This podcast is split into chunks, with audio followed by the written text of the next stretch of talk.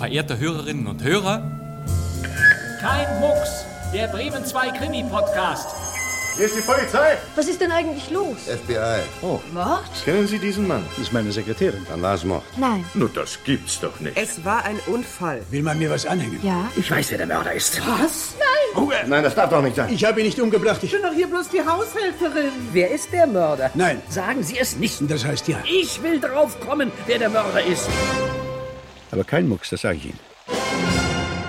Kein Mucks und herzlich willkommen, meine sehr verehrten Damen und Herren. Es ist wieder einmal Zeit für Ihren Krimi-Hörspiel-Podcast mit Radioschätzchen. Jede Woche eine neue Kuriosität aus dem Archiv und das völlig kostenfrei, zum Beispiel in der ARD-Audiothek. Mein Name ist Bastian Pastewka und hier Hier ist Radio Bremen. Verehrte Hörer. Verehrte Hörer, Das Hörspiel bringt gleich einen herrlich alten Krimi-Klassiker aus dem Schallarchiv von Radio Bremen. Der feige Held wird er heißen und dieser Krimi ist stattliche 66 Jahre alt. Und wir fragen uns, wie ging es eigentlich damals zu? Lauschen wir also zunächst ins alte Bremer Funkhaus der 50er Jahre.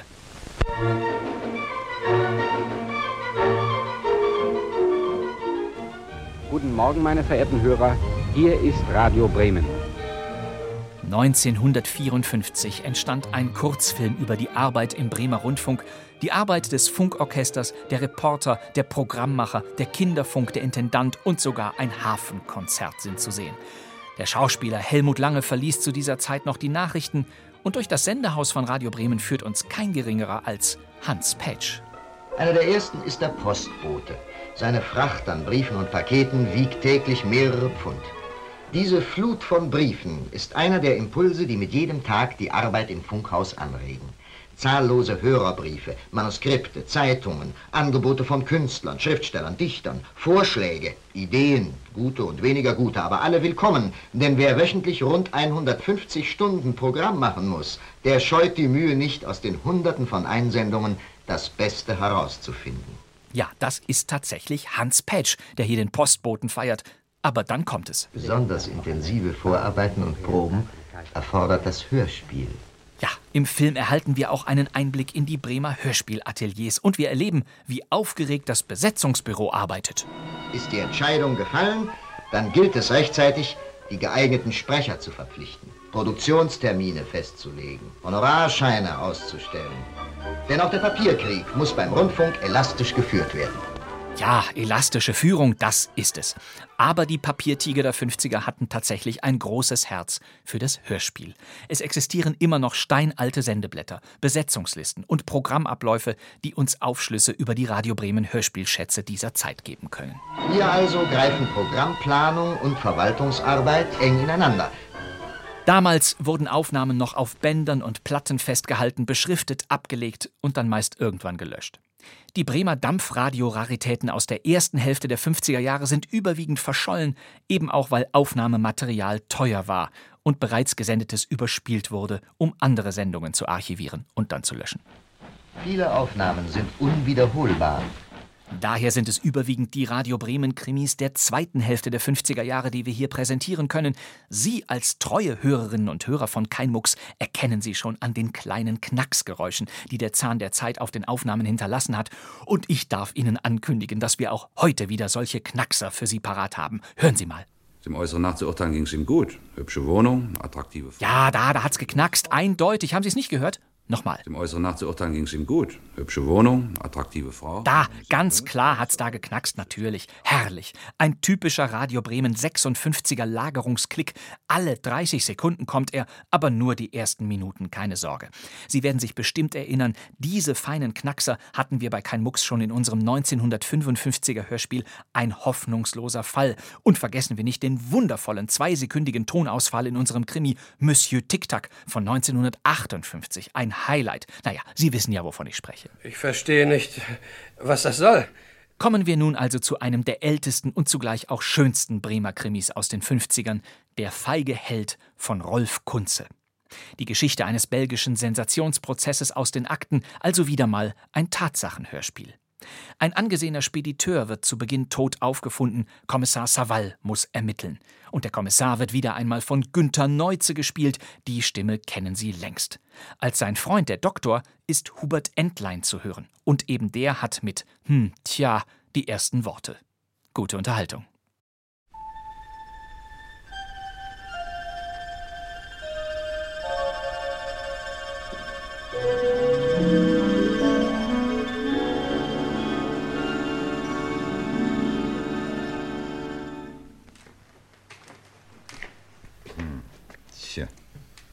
Nun, Doktor? Zweifellos Selbstmord. Der Revolver 6,5 mm Kaliber, belgisches Fabrikat.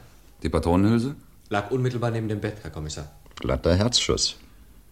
Wann kann der Tod eingetreten sein, Doktor? Hm, vor etwa zehn Stunden. Aha, also gestern Abend gegen 22 Uhr. Hm, ja, so ist es. Duval, sagen Sie Frau Plessard, dass ich noch ein paar Fragen an Sie stellen muss, der Ordnung halber. Ich werde mich kurz fassen. In Ordnung, Herr Kommissar. Sagen Sie, Doktor, kannten Sie diesen Plessard? Ich wusste nur, dass er Spediteur ist, aber persönlich. Ja. Naja, also könnten wir den Toten zur Bestattung freigeben. Ich habe keinerlei Bedenken. Danke, Doktor. Dann wäre unsere Arbeit hier wohl getan. Enttäuscht? Wieso enttäuscht? Was meinen Sie, Savard? Nun, äh, Ihre kriminalistischen Fähigkeiten kommen mal wieder nicht zum Zuge. Ein klarer, unkomplizierter Fall. Mich würde interessieren, warum dieser Plessard... Ja, warum greift ein Mensch zum Revolver und schießt sich eine Kugel in das Herz?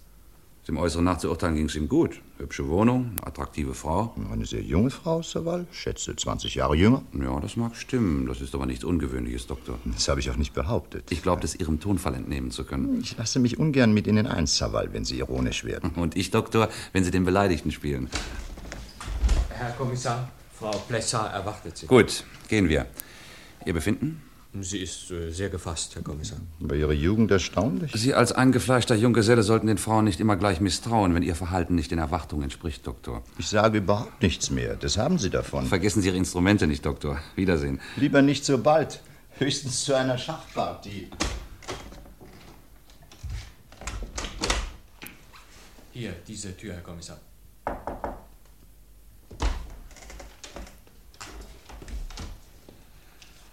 Frau Plessard, Sie müssen entschuldigen, aber. Bitte, Herr Kommissar. Setzen Sie sich, meine Herren. Danke. Einige Fragen, Frau Plessard, die wir zu Protokoll nehmen müssen, der Form halber. Sie verstehen. Ich weiß, es ist unumgänglich. Der Arzt hat einwandfrei. Ihr Gatte hat sich selbst. Es ist mir unbegreiflich. 50 Jahre war Ihr Gatte alt? 52. Haben Sie eine Ahnung, warum Ihr Gatte. Ich grübel und grübel darüber nach. Ich kann mir keine Antwort geben. Es ist alles so schrecklich, so unerklärlich. Ja, waren es vielleicht geschäftliche Sorgen? Nein. Das Geschäft ging gut. Wir erwarben keine großen Reichtümer, aber das Geschäft ging gut. Also keine geschäftlichen Schwierigkeiten? Nein. Gab es in der Familie Differenzen? Nein. Ich muss auch das fragen, Frau Plessard. War Ihre Ehe glücklich mit Jules Plessard? Glücklich? Was heißt glücklich, Herr Kommissar? Ich will ehrlich sein, wir stritten uns manchmal. Jules war immer ein sehr temperamentvoller und lauter Mensch und sehr lebenslustig. Manchmal ging mir das ein bisschen auf die Nerven, wie das halt so ist. Mhm. Aber ernste Auseinandersetzungen hatten Sie nicht? Nein, das kann man eigentlich nicht sagen. Wir lebten gut zusammen und. Naja, der Altersunterschied war wohl ein bisschen groß. Das gibt dann hin und wieder Reibungspunkte. Sie riefen uns heute Morgen um 7 Uhr an, Frau Plessard. Aber der Tod muss schon gegen 22 Uhr gestern Abend eingetreten sein. Haben Sie einen Schuss gehört? Nein, ich habe nichts gehört. Waren Sie gestern Abend im Hause? Ich war im Kino. Wie lange? Das Kino ist um 10 Uhr aus. Und dann gingen Sie gleich nach Haus? Ja. Wann waren Sie im Hause? Es muss um halb elf gewesen sein. Mhm. Und was hatten Sie dann? Ich ging ins Bett. Sie haben getrennte Schlafzimmer? Ja. Und Sie schauten nicht noch einmal nach Ihrem Gatten? Nein. Hm. Und erst heute Morgen, als Sie ihn wecken wollten? Ja. Es war entsetzlich. Den Anblick werde ich nie vergessen. Ich werde Sie nicht länger quälen, Frau Plessard. Fragen Sie nur. Es muss ja alles seine Ordnung haben. Sagen Sie, Frau Plessard, Ihr Gatte, hat er eine Lebensversicherung abgeschlossen? Ja. Bei der Compagnie d'Assurance de Belgique. Er war stets auf alles sehr bedacht. Alles musste seine Ordnung haben. Aber Aber was nützt mir das Geld, Herr Kommissar? Wenn ich nur wüsste, warum er das getan hat. Es ist so entsetzlich. So entsetzlich ist das alles. Wie hoch ist die Summe, Frau Plessard? Das soll auch meine letzte Frage sein. 600.000 Franken. 600.000. Hm. Na, das Geld wird Ihnen über die erste Not hinweghelfen, denke ich, wenn es auch natürlich nicht ersetzen kann, was Sie verloren haben. Ja, auch mir ist es unbegreiflich, dass ein so lebenslustiger und gesunder Mensch plötzlich, wenn es eine Erklärung dafür gäbe, wenn er selbst etwas hinterlassen hätte, woraus man ersehen könnte, ein sonst so umsichtiger Mann. Ich kann jetzt nicht. Bitte, Herr Kommissar. Aber selbstverständlich, Frau Plessard. Hier bei Plessard? Tourville, Frau Plessard sprechen. In welcher Angelegenheit? Hier spricht Kommissar Saval. Ach, dann ist es also... Ist Plessard tot? Ja. Um Gottes Willen. Ja, ich komme sofort. Ich fand heute Morgen einen Brief in, in meinem Büro von ihm. Einen Brief, ja. ja ich komme sofort. Das ist ja entsetzlich. Arme Plessard. Was ist denn? Ein Herr Tourville, er hat einen Brief von Ihrem Gatten erhalten. Einen Brief? Ja, er fand ihn heute Morgen in seinem Büro.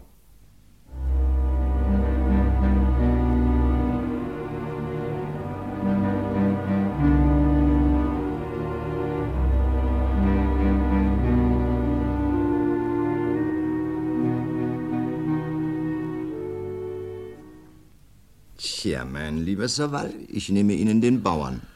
Einverstanden, Doktor. Dafür nehme ich Ihnen den Springer. Verflixt, da habe ich nicht aufgepasst. Ja, Sie haben schon besser Schach gespielt, Doktor. Ich kann mich nicht recht konzentrieren. Woran liegt's denn? Rührt sich wieder mal Ihr kriminalistisches Feingefühl? Wieder mal ist gut. Noch immer, Saval, noch immer? Vermutlich wieder am untauglichen Objekt. Das ist noch nicht bewiesen, mein Lieber. Habe ich Ihnen übrigens erzählt, dass ich damals bei der Beerdigung von Plessard war? Plessard plus... Ach, der Spediteur, ja, ich erinnere mich. Seit wann gehen Sie denn zu Beerdigungen von Leuten, die nicht Ihre Patienten waren? Der Fall interessierte mich. Er liegt seit einiger Zeit wohl verwahrt im Aktenschrank und ich gedenke auch nicht, ihn jemals wieder hervorzuholen. Er ist abgeschlossen. Für Sie, aber nicht für mich. Sie würden einen schlechten Dr. Watson abgeben. Und Sie einen schlechten Sherlock Holmes. Ich habe auch nicht den Ehrgeiz, ein Sherlock Holmes zu sein. Wenn Sie auf Plessards Beerdigung gewesen wären, wäre Ihnen als Sherlock Holmes einiges aufgefallen? Nicht als Kommissar Saval? Kaum. Sie sind sehr höflich, Doktor. Weil ich Ihnen den Springer weggenommen habe? Ich bin ein guter Verlierer im Spiel. Weniger im Leben. Wissen Sie, Saval, dass Plessard eine hohe Lebensversicherung abgeschlossen hat? 600.000 Franken, wenn ich mich recht erinnere. Ein braver, fürsorgender Mann, der sein Haus zu Lebzeiten gut versorgte. Kennen Sie Henri Tourville? Hm, flüchtig. Ihr Fehler. Ich kenne ihn etwas genauer. Er hat sich außerordentlich um Diane Plessard bemüht. Bei der Beerdigung? Das meine ich.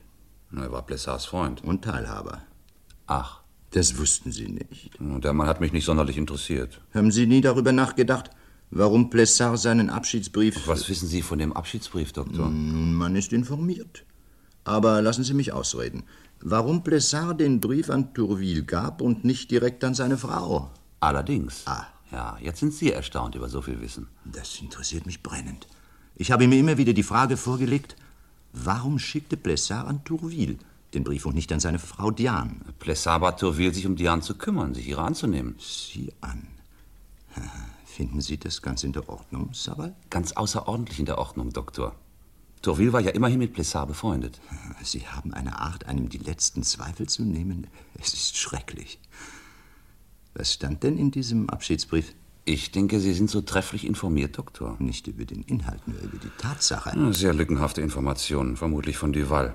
Aber ich kann Sie beruhigen. Der Inhalt des Briefes gab keinerlei Hinweise für das Motiv des Selbstmordes. Ganz allgemein gehaltene Beteuerung. Ich weiß den Wortlaut nicht mehr genau. Ist auch nicht wichtig. Der Fall ist abgeschlossen, damit basta. Sie sind am Zuge, Doktor. Und trotzdem muss ich darüber nachdenken, warum dieser Plessard, ein so gesunder und mit beiden Beinen fest im Leben stehender Mensch, Selbstmord verübte. Ich tue das übrigens bei jedem Selbstmordfall. Und äh, nicht aus kriminalistischem Interesse, sondern ganz einfach aus menschlichem. So. Und jetzt gehe ich zum Angriff über. Schach. Sie haben eine penetrante Art, Doktor, mich mit Ihrem Geschwätz vom Spiel abzulenken. Man tut, was man kann, um einen solchen Fuchs wie Sie hereinzulegen. Na no, Wer kann das sein? Ich bin kein Hellseher. Aber mein kriminalistischer Scharfsinn lässt mich auf Ihren Assistenten Duval tippen. Duval? Was soll denn Duval hier wollen? Er hat mich lange genug im Amt sprechen können. Ich schätze es nicht, wenn man mein Privatleben stört. Guten Abend, Herr Kommissar. Duval? Was gibt's denn? Eine dringende Sache. Na, ausgerechnet jetzt? Hätten Sie nicht bis morgen damit warten können oder anrufen? Der Doktor sagte mir. Ach, der Doktor ist im Spiel. Daher sein kriminalistischer Scharfsinn. Na, kommen Sie rein, Duval. Danke.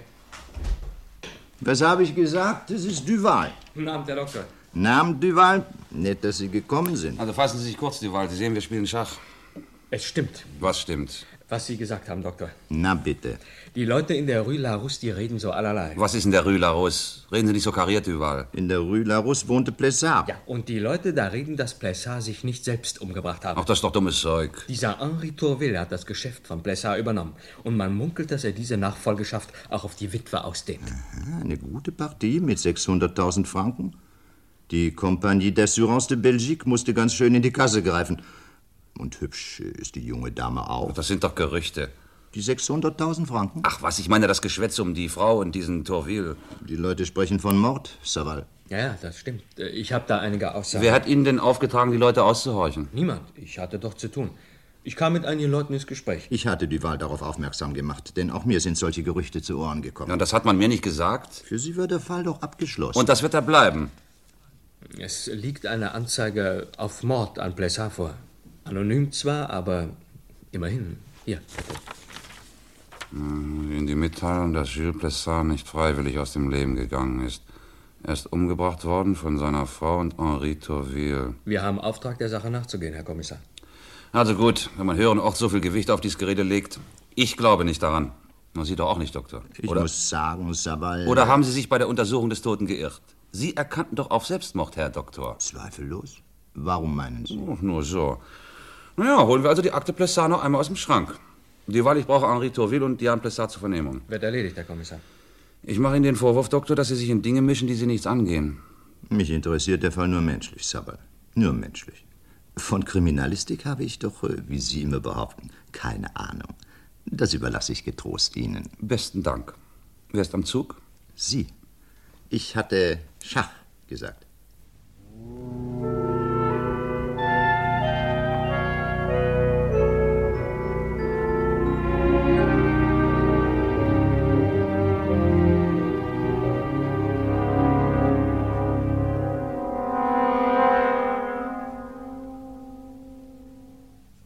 Kommissar, Frau Plessard und Herr Tourville sind da. Ja, ist gut, Dieweil. Herein mit Ihnen. Wer soll zuerst kommen, Herr Kommissar? Na, die sollen beide reinkommen. Hm, Geben Sie mir doch mal die Akte Plessard rüber. Ja, wo liegt sie? Hm, Gleich oben, da rechts. Ah ja. Bitte. Danke, Dieweil. Äh, Herr Kommissar, glauben Sie, dass die beiden tatsächlich Plessard umgebracht haben? Glauben Sie es, Duval? Sie waren heute Morgen in der Rue Larousse, nicht wahr, Herr Kommissar? Erraten. Naja, und? Ich meine, habe ich zu viel gesagt? Hat der Doktor recht? Auf das Gerede von Leuten, die anderen gerne in die Betten gucken, gebe ich nichts. Naja, aber an jedem Gerücht, Herr Kommissar, ist doch etwas Wahres. Das werden wir hoffentlich in den nächsten Minuten herausbekommen. Dann lassen Sie die beiden mal rein. Bitte, Frau Plessard, Herr Tourville. Ich weiß zwar nicht, was wir hier sollen. Guten Tag. Frau Plessard, wir kennen uns. Guten Tag. Und auch wir kennen uns flüchtig, Herr Tourville. Sie erinnern sich, Sie brachten damals den Brief von Herrn Plessard. Allerdings, nur weiß ich nicht, was die ganze Sache noch soll. Ich werde mich bemühen, es Ihnen klarzumachen. Aber bitte setzen Sie sich doch. Frau Plessard, hier bitte und Sie, Herr Tourville, so. Ja. Dankeschön. Also, um zur Sache zu kommen. Es sind da im Zusammenhang mit dem Tode von Jules Plessard einige Fragen aufgetaucht, die wir sicherlich in kürzester Zeit klären können, vorausgesetzt, dass Sie mir wahrheitsgemäß antworten, woran ich keinerlei Zweifel habe. Ich sage das lediglich der Form halber, damit wir uns recht verstehen. Plessard ist tot.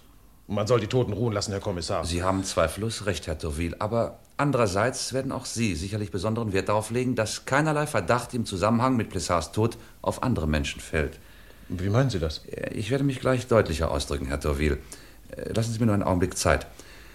Zunächst zu Ihnen.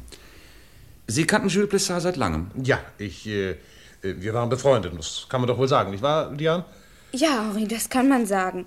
Sie waren Freunde, Herr Kommissar. Seit wann? Na, seit Jahren. Ja. Und wie begann diese Freundschaft? Entstand sie aus geschäftlichen Beziehungen? Ja, wir arbeiteten geschäftlich zusammen. Wie sah denn das aus? Waren Sie an seinem Unternehmen beteiligt? Ja, ich war sein Kompagnon. Kamen Sie gut miteinander aus? Wer Jules kannte.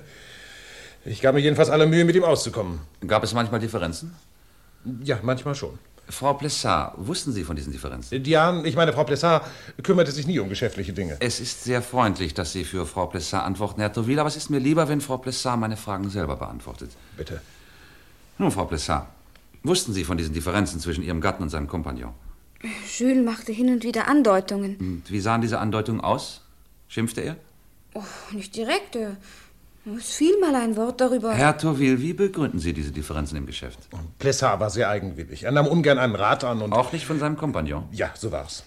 Arbeiteten Sie trotz dieser Unstimmigkeiten weiter mit Plessard? Nein, ich äh, schied aus der Firma aus und machte mich selbstständig. Hm. Frau Plessard, wissen Sie, ob Ihr Gatte Herrn Tourville drängte, aus der Firma auszuscheiden? Nein. Nein, er drängte mich nicht. Ach, Sie gingen freiwillig? Ja. Machten Sie eine Speditionsfirma auf? Nein, ich beschäftigte mich als Makler. Ging das Geschäft gut? Nein, nicht so, wie ich es mir gedacht hatte. Nahmen Sie Geld auf für Ihr Unternehmen? Ja. Bankkredite? Also ich weiß nicht, was diese Frage mit dem Tode von Jules Plessard zu tun hat, Herr Kommissar. Wie sollten Sie das auch, Herr Tourville? Übrigens vergaß ich zu sagen, wenn Sie Wert darauf legen, dass Frau Plessard sich so lange zurückzieht, bis wir unser Gespräch beendet haben. Nein, ich habe vor Frau Plessard nichts zu verbergen. Hm. Sie sind wieder in der Firma, nicht wahr? Ja, ich... äh, Ja, Herr Tourville ist vor kurzem wieder in die Firma eingetreten. Das Geschäft konnte nicht länger ohne feste Hand sein. Ja, und außerdem sind Sie ja Fachmann, Herr Tourville. Ja, das kann man wohl sagen. Sie sagten, Ihre Maklergeschäfte gingen nicht gut. Von wem nahmen Sie Geld auf, um sich über Wasser halten zu können? Plessard hat mir dann und wann mit Darlehen ausgeholfen. Hm. Haben Sie das Geld an ihn zurückgezahlt? Bisher nicht. Ach, hat Sie Plessard nicht gedrängt? Nein. Wenn ich etwas sagen darf, Oh, bitte, Frau Plessard. mein Mann hat Henri nie an die Schulden erinnert. Wir waren da schließlich Freunde. Auch damals noch, nach dem Ausscheiden aus der Firma? Hätte er mir sonst den Brief hinterlassen und mich gebeten, mich um Diane zu kümmern? Natürlich, natürlich. Er hat also nicht auf die Rückzahlung der Schulden gedrängt. Nein. Aus Freundschaft, sagen Sie. Ja. das ist verständlich. Aber könnte es vielleicht nicht auch so gewesen sein, dass Plessard ganz froh war, Sie als Kompagnon loszuwerden? Wie meinen Sie das? Nun, ich könnte mir denken, dass man seinen Betrieb lieber allein führt, wenn der Kompagnon nicht so ganz spurt, wie man zu sagen pflegt. Darüber kann ich nichts sagen. Und Sie, Frau Plessard? Hat Ihr Gatte etwas in dieser Hinsicht geäußert? Mir gegenüber nie. Wenn er zu Henri nichts gesagt hat. Mit keinem Wort, Herr Kommissar, ich schwöre es Ihnen. Na, das ist in Ordnung, Herr Tourville. Mich interessiert lediglich Ihre geschäftliche Verbindung zu Plessard. So, und jetzt also sind Sie wieder Teilhaber der Firma. Ja, Herr Tourville ist mir eine große Hilfe. Hm, Das liegt auf der Hand. Keiner kannte die Firma so gut wie er. Ist das alles, was Sie wissen wollten? Nein, nein, das ist nicht alles, Herr Tourville. Das, wie gesagt, nur zum geschäftlichen Teil. Also ich kann mir doch immer nicht erklären, was Sie mit diesen Fragen eigentlich bezwecken. Ja, dann will ich jetzt etwas deutlicher werden, Herr Tourville. Es geht das Gerücht, dass sich Jules Plessard nicht selbst getötet hat. Das ist doch... Was soll das heißen? Dass Ihr Gatte, Frau Plessard, von einer anderen Person getötet worden ist. Mord? Mein Gott. Aber das wäre ja. Aber das ist Na, ja. Beruhigen Sie sich, es liegt ja auch in Ihrem Interesse, Klarheit über den Tod Ihres Gatten zu finden. Natürlich, natürlich, aber wer soll denn das getan haben? Ja, das herauszubekommen ist meine Angelegenheit, Herr Tourville, und ich hoffe, dass Sie mich dabei nach bestem Wissen und Gewissen unterstützen. Natürlich, ist doch selbstverständlich. Arm Jules. Mir ist nicht gut, Herr Kommissar. Ach, äh, Duval, bringen Sie doch Frau Plessard ein Glas Wasser. Ja, aber gern. Ist doch einwandfrei auf Selbstmord erkannt worden, Herr Kommissar. Ich verstehe nicht, wie man jetzt plötzlich nach so langer Zeit auf den absurden Gedanken Ob kommt. der Gedanke wirklich so absurd ist, Herr Tourville, das wird sich herausstellen. Das Wasser bitte. Danke. Na, ist Ihnen besser? Oder möchten Sie sich einen Augenblick aufs Sofa legen? Nein, danke. Es geht schon wieder. Ja, Gerüchte, Frau Plessard. Üble Gerüchte. Aber wir sind beauftragt, Ihnen nachzugehen. Das ist doch selbstverständlich. Darf ich rauchen? Oh, bitte. Dankeschön, vielen Dank. Was haben die eigentlich mit diesen Gerüchten zu tun, Herr Kommissar? Wollen Sie, wollen Sie etwa behaupten, Ich dass... behaupte nichts, ich habe nur zu prüfen. Sagen Sie, Herr Tourville, waren Sie jemals im Besitz einer Waffe? Ich? Wieso denn ich? Was soll denn das bedeuten? Ich frage und Sie sind so nett und antworten mir, Herr Tourville. Ja, natürlich. Ich hatte mal einen Revolver. Ist es dieser? Schauen Sie sich den Revolver nur richtig an. Belgisches Fabrikat, Kaliber 6,5 mm. Bitte hier, nehmen Sie das Ding ruhig in die Hand, ist nicht geladen. Werfen Sie auch einen Blick drauf, Frau Plessard. Also ich kann mit dem besten Willen nicht sagen, ob dieser Revolver... Der, einer sieht wie der andere aus. Ja, und doch gibt es da gewisse Unterschiede, zumindest für den Fachmann. Ich, Wo ist Ihre Waffe, Herr Tourville? Wo befindet sie sich jetzt? Ich, ähm, ich habe sie vor einiger Zeit Jules Plessard geliehen. Für einen wertvollen Transport damals. Du weißt doch, Jan, als er den Umzug durchführte mit diesem Professor Fernello. Es waren wertvolle Instrumente dabei. Hm. Gab Ihnen Plessard die Waffe zurück? Nein. Frau Plessard, wussten Sie, dass Ihr Mann einen Revolver hatte? Ich hatte keine Ahnung, Herr Kommissar. Aber Diane, ich, ich sagte dir doch, ich habe Jules einen Revolver geliehen. Hoffentlich kann er damit umgehen. Das sagte ich damals, erinnere ich doch, Diane. Ja, doch, es kann sein. Also genau wissen Sie es nicht, Frau Plessard. Doch, doch, ich. Ich erinnere mich. Ja, das sagtest du, Henri. Haben Sie die Waffe bei Ihrem Mann gesehen? Ja, ich, ich muss sie wohl auch gesehen haben. Es wäre einigermaßen wichtig, wenn Sie mir die Fragen genau beantworten könnten. Ich muss mal nachdenken, Herr Kommissar. Ja, Jules sagte mal so etwas, er hätte von Henri einen Revolver bekommen. War es dieser? Herr Tourville, ist das Ihre Waffe?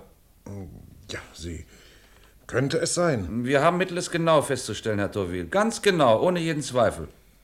Also ist das Ihre Waffe? Ja, sie ist es. Erkennen Sie den Revolver wieder, Frau Plessard? Hat Ihnen Ihr Mann diese Waffe gezeigt? Ja, er hat sie mir gezeigt. Er sagte, sie sei von Henri für den Transport von Professor. Äh, Fernello. Ja, Fernello. Hm. Herr Tourville, haben Sie Ihren Revolver von Plessard zurückverlangt? Äh, nein. Und warum nicht? Ich, ich habe nicht mehr dran gedacht. Oh, das ist seltsam. Wenn ich einem Menschen eine solche Waffe leihe, dann hole ich sie mir doch so schnell wie möglich wieder zurück. Wussten Sie, Frau Plessard, wo der Revolver bei Ihnen zu Hause lag? Im Schreibtisch meines Mannes. War er verschlossen? Fast immer. Auch an dem Abend des 4. Januar, als das Unglück geschah? Das weiß ich nicht, Herr Kommissar. Herr Tourville, wie hoch waren die Schulden, die Sie bei Plessard hatten? Es äh, waren einige Tausend. Die genaue Summe? Ich müsste nachsehen. Wären Sie in der Lage gewesen, diese Summe zurückzuzahlen? Ich, ich weiß gar nicht, was Sie damit sagen wollen. Antworten Sie. Nein, im Augenblick wäre es mir nicht möglich gewesen. Aber Plessard hat mich ja nie gedrängt. Sie standen mit Ihrer Maklerfirma vor dem völligen Ruin. Stimmt das? Ja, ich hatte geschäftliche Rückschläge. Sie liebten Frau Plessard. Herr Kommissar, ich muss doch bitten. Ein offenes Geheimnis, Herr Tourville. Die Spatzen pfeifen es von den Dächern. Frau Plessard, Sie wussten von der hohen Versicherungssumme. Und Sie auch, Herr Tourville. Ja, Diane hat es mir einmal erzählt. 600.000 Franken. Schon ein schönes Sümmchen für einen Mann, der völlig am Ende ist und nicht weiß, wie er seine Schulden bezahlen Ich protestiere. soll. Ihre Unterstellungen sind ja ungeheuer, Herr Kommissar. Sie hatten nach dem Tode Plessards nichts Eiligeres zu tun, als wieder in die Firma einzutreten und sich Frau Plessard in einer Form zu nähern, die in der Öffentlichkeit erhebliches Aufsehen erregte und zu Vermutungen Anlass gab. Ich sage ausdrücklich zu Vermutungen, die sich im Laufe dieses Verhörs nur noch bestärkt Also haben. ich mache hier gar kein Geheimnis daraus, dass mir Frau Plessard nicht gleichgültig ist. Aus diesem Revolver, der Ihnen gehört, Herr Tourville, wurde die verhängnisvolle Kugel abgeschossen. Plessard hat es selbst getan. Wo waren Sie am Abend des 4. Januar? Ich war unterwegs. Wo, habe ich gefragt. Es hat doch keinen Zweck, Henri, sag es. Ich habe mit der Sache überhaupt nicht das Geringste zu tun. Wo waren Sie um 22 Uhr? Henri war mit mir im Kino. Ach, das ist ja interessant. Und anschließend? Ich brachte Diane, wie es sich gehört, nach Hause. Gingen Sie mit in die Wohnung? Also ich weigere mich, Ihnen derartige kompromittierende Fragen zu beantworten. Dann werde ich Ihnen die Gelegenheit dazu vor dem Untersuchungsrichter geben. Frau Plessard, Herr Tourville, ich verhafte Sie wegen Verdacht des Mordes und der Beihilfe zum Mord an Jules Plessard. Ich habe nichts damit Ich zu protestiere, tun. das ist ja unerhört, ist Ich bin das. unschuldig, ich habe nichts damit zu tun. Abführen.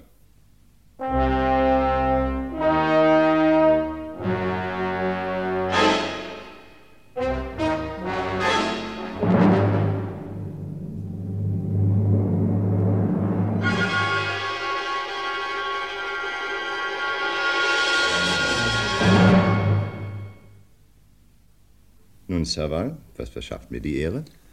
Eine Partie Schach gefährlich? Revanche? Ach, lassen Sie Ihr Schachbrett im Schrank, Doktor. Na nu, so verstimmt? Ich bin bis auf die Knochen blamiert. Und Sie, Sie haben mir diese verdammte Suppe eingebrockt. Wieso denn ich? Na, Sie mit Ihrem blödsinnigen Verdacht, dass Plessard umgebracht worden sei. Aber mein lieber Sabal, diesen Verdacht habe ich nie geäußert. Ich hätte mir dabei ja selbst ins Gesicht geschlagen. Sie haben Tourville und Frau Plessard verhaftet, nicht ich. Na, natürlich steckten die Beine unter einer Decke. Das war ein Blickgetausch, ein heimliches Einverständnis zwischen Ihnen wie beim Liebespaar. Sie verstrickten sich in Widersprüche, auch vor dem Untersuchungsrichter. Natürlich hat dieser Tourville nur auf den Tod von Plessard gewartet, um die Frau endlich zu bekommen und auch das Geld. Menschlich, alles nur menschlich, Sabal. Ah, wenn Sie das menschlich nennen. Zugegeben, Plessard hat von diesen Beziehungen eine Ahnung gehabt. Aber wäre das ein Grund, seinem Leben ein Ende zu machen? Ja, das ist es ja. Ich halte Plessard auch nicht für so edelmütig, seinem Nebenbuhler freiwillig den Platz zu räumen. Und an seinem Selbstmord ist nicht mehr zu zweifeln. Die Leiche wurde inzwischen exhumiert. Die Gerichtsärzte stellten einwandfrei fest, dass der Einschuss aus unmittelbarer Nähe erfolgt sein muss. Mit dem Revolver Tourvilles, den Plessard sich ausgeliehen hatte. Ich habe nie an dem Selbstmord Plessards gezweifelt. Ja, aber warum, Doktor? Warum hat er sich umgebracht? Ah, jetzt lässt Ihnen diese Frage plötzlich auch keine Ruhe mehr. Sehen Sie, jetzt sind Sie auf dem richtigen Wege. Wir haben Tourville und Jan Plessard eine Woche ausgequetscht. Es war nichts aus ihnen herauszubekommen. Wir mussten sie aus der Haft entlassen. Und der Abschiedsbrief? Ja, deswegen komme ich ja zu Ihnen, Doktor. Naja, also ich gebe zu, ich brauche Ihren Rat. Es ist mir umso peinlicher. weil ich von Ihren kriminalistischen Fähigkeiten bisher nichts gehalten habe. Aus gutem Grund übrigens. Aber vielleicht kann mir Ihre Menschenkenntnis nützlich sein. Unsere Sachverständigen haben genaue Schriftprobenversuche gemacht. Es handelt sich bei dem Abschiedsbrief einwandfrei um ein Originalschreiben von Blessard. Haben Sie daran gezweifelt? Ehrlich gesagt, ein bisschen. Und Sie? Ich kenne den Brief nicht. Hier ist er, eine Abschrift zur gefälligen Kenntnisnahme. Bedanke mich für diese Auszeichnung. Ich habe die letzten Stunden meines Lebens darüber nachgedacht, was du mir hättest sein können, wenn ich mein Temperament besser an den Zügeln gehabt hätte. Ich habe dir oft deine Nachsicht und Geduld schlecht gedankt. Vergib mir, du wirst jetzt erst recht erkennen, dass ich nur eine hässliche Episode in deinem Dasein war. Leb wohl, Mona, und vergiss deinen Jules.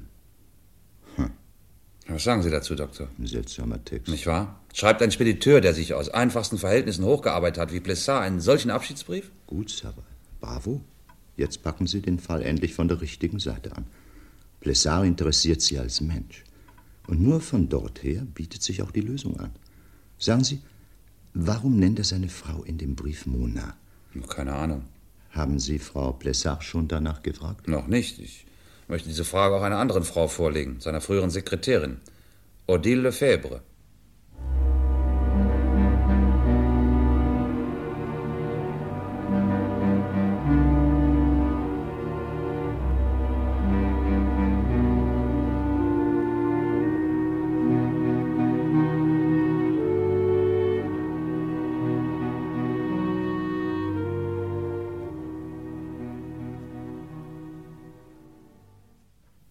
Lefebvre, Sie waren Sekretärin bei Plessard?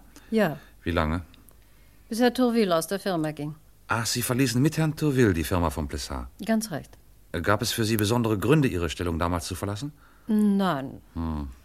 ich hatte mich an die Zusammenarbeit mit Herrn Tourville gewöhnt und wollte ihm bei der schwierigen Arbeit, sich eine neue Existenz zu gründen, behilflich sein. Mhm. Waren Sie, ich wollte sagen, hatten Sie engere Beziehungen privater Art zu Herrn Tourville? Niemals, wer sagt das? Na, keiner. Regen Sie sich bitte nicht auf, aber es wäre doch immerhin möglich gewesen. Sowas kommt davor, nicht wahr? Ich habe hier einen Brief. Erkennen Sie einwandfrei die Handschrift Ihres früheren Chefs? Ja, ohne Zweifel, das ist seine Schrift. Die Schrift von Herrn Plessard war mir genau bekannt, als ich damals sein Filmmanuskript abschrieb. Filmmanuskript, sagen Sie? Betätigte sich Plessard schriftstellerisch? Er versuchte es. Er hatte heimlich einen Kriminalstoff bearbeitet und ihn bei einer Filmgesellschaft eingereicht. Aber das Drehbuch wurde abgelehnt und kam zurück. Aha. Wusste Frau Plessard von dieser Ambition Ihres Mannes? Das. das entzieht sich meiner Kenntnis. Wissen Sie, ob Plessard seine Frau auch Mona genannt hat? Ja, ja, das äh, hat er getan. Danke, Fräulein Lefebvre. Das ist alles, was ich von Ihnen wissen wollte. Sie können gehen. Auf Wiedersehen. Auf Wiedersehen. Ach, eine Frage nach Fräulein Lefebvre. Ja, bitte. Haben Sie Herrn Tourville in der letzten Zeit gesehen? Nein. Ich habe auch kein Verlangen danach. Oh, entschuldigen Sie. Äh, Besten Dank, das ist wirklich alles. Duval, Herr Kommissar? haben Sie schon mal ein Drehbuch gesehen? Nein, noch nicht, Herr Kommissar. Dann wird's aber höchste Zeit. ja, ich glaube auch. Suchen wir uns doch mal eins. Eines, Duval? Ich denke, Sie sind ein kluges Kind. Wieso? Etwa zwei? Erraten. Ein Original und eine Abschrift. Kommen Sie.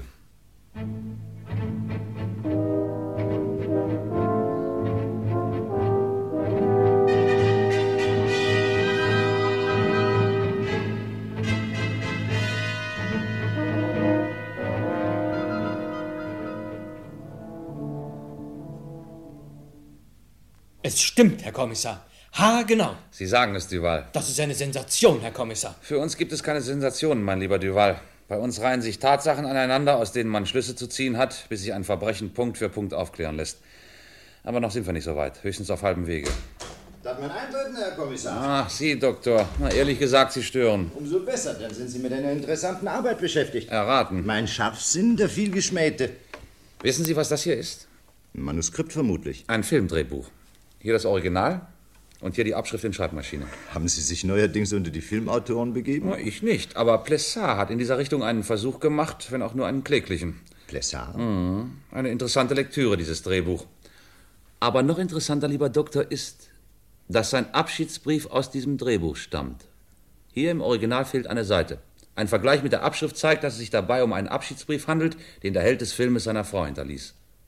Und diese Frau hieß Mona. Ach, daher also. Der Brief, den Plessat Tourville übergeben ließ, passt haargenau in das mit der Hand geschriebene Drehbuch. Die Seite ist herausgerissen worden. Sehen Sie, Herr Doktor, hier ist sie rausgerissen worden. Und wer meinen Sie, hat das getan? Ah, Es gibt zwei Möglichkeiten. Entweder wollte Plessat Zeit sparen und riss die Seite selber aus seinem Manuskript heraus, legte sie in einen Umschlag und ließ sie Tourville zukommen. Aber so wortwörtlich, Savard. Oh, warum nicht? Da er seine Frau hin und wieder Mona nannte, braucht er kein Wort zu ändern. Vielleicht hat er sich auch so in sein Manuskript verliebt, dass er diese Zeilen für besonders wirkungsvoll hielt. Das leuchtet mir ein. Ein seltsamer Mensch, dieser Plessard. Aber Savard, Sie sprachen von zwei Möglichkeiten. Tja, die zweite Möglichkeit? Auch ein anderer, der von der Existenz dieses Filmbriefes wusste, konnte ihn herausgerissen und abgeschickt haben. Tourville? Frau Plessard? Nun sagen Sie schon, Savard. Ein raffinierter Plan, den wir mit Hilfe der Sekretärin der Febre enthüllen konnten. Für mich steht es fest, Plessat ist ermordet worden. Und der Abschiedsbrief aus dem Drehbuch sollte die ganze Tat vertuschen. Äh, Duval, wir brauchen Haftbefehle gegen Tourville und Diane Plessard. Aber diesmal kommen Sie nicht so leicht davon. Sie sind von der Schuld der beiden überzeugt. Die Indizien sprechen für sich, Doktor. Wie ich darüber denke, ist völlig uninteressant. Jetzt hat das Schwurgericht das Wort.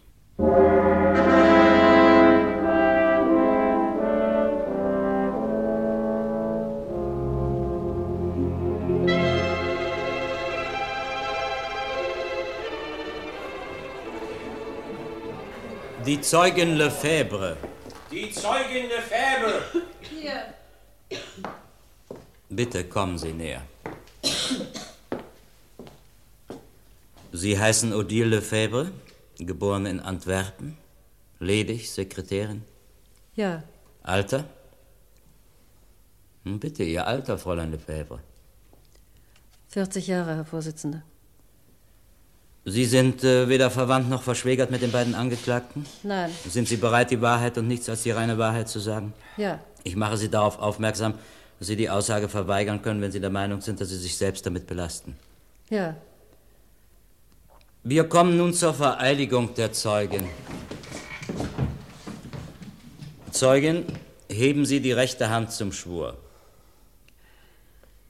Na, heben Sie die rechte Hand. Was ist denn, Zeugin? Mir, mir ist nicht gut. Ein Glas Wasser für die Zeugin, bitte. Oh, mein Gott. Ruhe, bitte! Die Zeugin ist ohnmächtig geworden. Ist ein Arzt hier im Saal? Ja, ich komme. Meine Herren Geschworenen, ich glaube, wir müssen die Verhandlung unterbrechen. Ein Glas Wasser, Herr Doktor. Geben Sie her. Fräulein Lefebvre, trinken Sie. Ja, danke. Schon. Danke. Ist die Zeugin vernehmungsfähig, Herr Doktor? Ja, es, es geht. Es ist schon vorüber. Frau Plessard und Herr Tourville, Sie sind unschuldig. Was? Nein, das ist doch nein. Jules Plessard hat sich selbst getötet. Ich weiß es genau. Ich. Ich ahnte es, als er den Brief ins Büro brachte. Ja. Jules Plessard brachte den Brief selbst. Herr Tourville war schon weggegangen. Ich nahm den Brief von Herrn Plessard und, und las ihn. Ja, ich, ich las ihn aus Eifersucht, las ich ihn, denn ich liebte Henri Tourville. Schon lange liebte ich ihn. Aber er wusste es nicht. Sein Herz gehörte Diane Plessard. Ja, das spürte ich. Und ich. Ich. Bitte darf ich noch einen Schluck Wasser? Ja, geben Sie der Zeugin einen Schluck Wasser. Ja, Herr Vorsitzender. Bitte.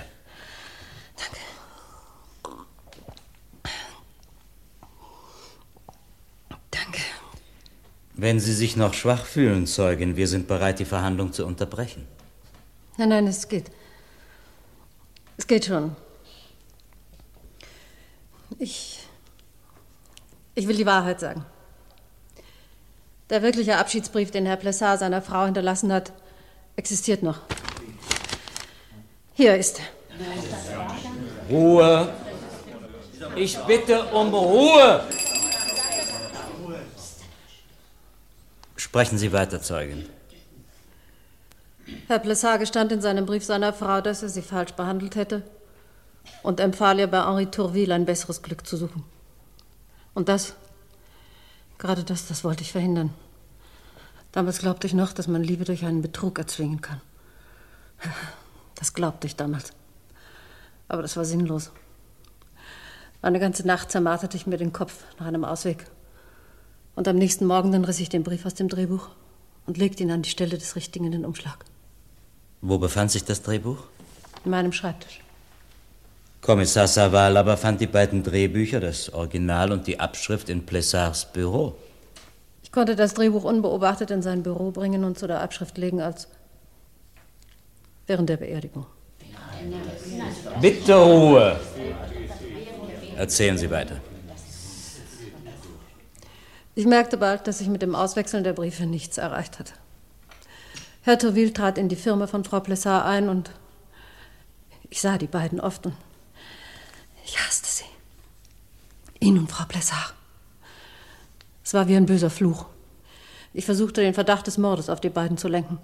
Ich streute Gerüchte aus und erzählte dem Kommissar absichtlich von dem Drehbuch, denn ich wusste, die fehlende Seite würde die beiden schwer belasten. Darum tat ich es. Es war töricht von mir. Ich, ich weiß es. Völlig töricht und zwecklos. Aber ich liebte.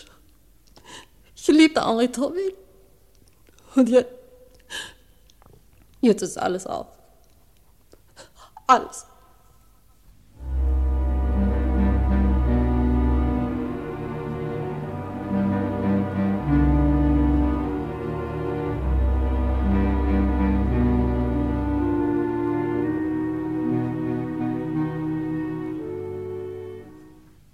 Tja, Doktor, das Rätsel ist gelöst. Wir haben das Geständnis der Sekretärin Lefebvre. Sie hat zwei unschuldige Menschen des Mordes verdächtigt und einen infamen Plan ausgeheckt. Moralisch verwerflich, aber menschlich? Da gibt es nichts zu entschuldigen, Saval. Oh, und das aus dem Munde eines so großen Menschenfreundes? Haben Sie sich die Lefebvre genau angesehen? Eine einsame Frau, 40 Jahre, getrieben von der Torschlusspanik, der jedes Mittel recht ist, dass sie einen Mann in die Arme führt. Das entschuldigen Sie, Saval? Ich entschuldige es nicht, aber ich bemühe mich, es zu verstehen. Das Motiv, Doktor, das Motiv ist entscheidend. Es ist menschlich erklärbar. Nun ja, wenn Sie so wollen. Ich merke längst, dass Sie es nur darauf abgesehen haben, mich mit eigenen Netzen zu fangen. Sie haben es erraten. Und dennoch ist der Fall für mich nicht erledigt. Die Frage bleibt, warum erschoss sich ein so lebensfroher und umsichtiger Mann wie Plessard, der sogar Drehbücher für den Film schrieb? Es ist und bleibt für mich die Kardinalfrage. Aber darauf kann mir wohl keiner antworten. Nicht einmal ein so einigermaßen fähiger Kriminalist wie Sie, Saval. Sie werden es nicht für möglich halten, aber ich kann es. Ah, da bin ich aber gespannt. Machen Sie es sich bequem, Doktor. Also, ich habe mir noch einmal das Drehbuch mit nach Hause genommen und es eingehend studiert. Und dabei stellte ich fest, dass das Leben des Filmhelden dem des Spediteurs Plessard verteufelt ähnlich war. Also, das ist an sich nichts Ungewöhnliches.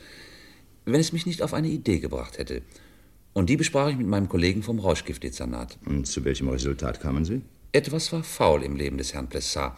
Und das hat er sich in seinem Drehbuch vom Herzen geschrieben. Donnerwetter, spannen Sie mich bitte nicht auf die Folter. Ja, Sie lassen mich ja nicht zu Worte kommen. In dem Drehbuch fiel der Held der Handlung in die Hände einer Rauschgiftbande, die mit Marihuana-Zigaretten handelte. Lag es nicht nahe, dass auch Plessard solche Geschäfte betrieben hatte? Vielleicht in den wilden Nachkriegsjahren? Und sicher hatte man auch ihn genauso erpresst wie den Helden im Film, den er an einer Stelle sagen ließ, nie wieder im Leben werde ich froh werden. Hm. Und als Ausweg blieb ihm nur der Selbstmord, nachdem er eine hohe Lebensversicherung abgeschlossen hatte. Das also war Jules Plessard. Tja, Plessard wurde erpresst, wie der Held in seinem Film. Erpresst von Leuten, mit denen er früher schmutzige Geschäfte gemacht hatte. Er wusste genau, am 4. Januar musste er aus der Welt gehen, damit Jan leben kann. Leben, so wie sie es bisher gewöhnt war.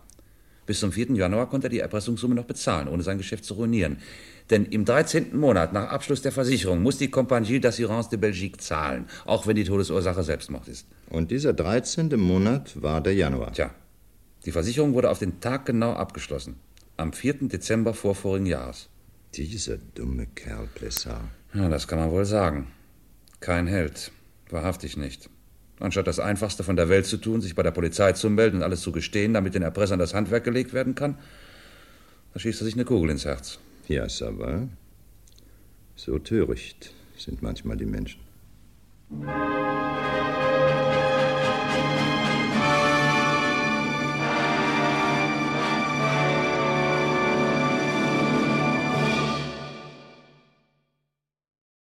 Sie hörten Der feige Held von Rolf Kunze, aus den Akten recherchiert von Martin Rocard.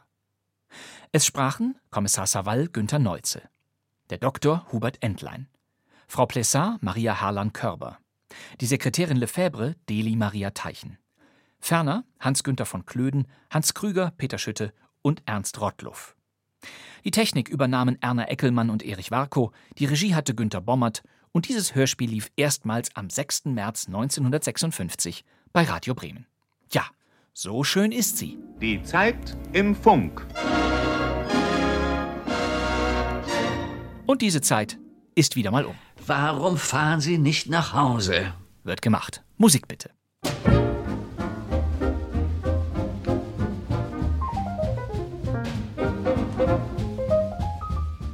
Das war kein Mucks, der Krimi-Podcast mit Bremer Hörspielfundstücken. Jeden Donnerstag erscheint eine neue Ausgabe, zum Beispiel in der ARD-Audiothek auf bremen2.de, aber auch überall sonst. Und natürlich finden Sie auch unsere bisherigen kein Mucks-Ausgaben überall. Sie wollen sicher wissen, wie es weitergeht. In der kommenden Folge hören wir einen Krimi aus den 1970er Jahren. Ein letztes Mal präsentieren wir Ihnen ein herrliches Whodunit-Puzzle des Bremer Vielschreibers Arnold E. Ott, nämlich einen Besuch nach Büroschluss, der tödlich endet. Und damit danke ich Ihnen fürs Zuhören. Das wär's für heute. Mein Name ist Bastian Pastewka, ich sitze im neuen Funksaal von Radio Bremen. Und wir hören uns wieder in der nächsten Folge von Kein Mucks.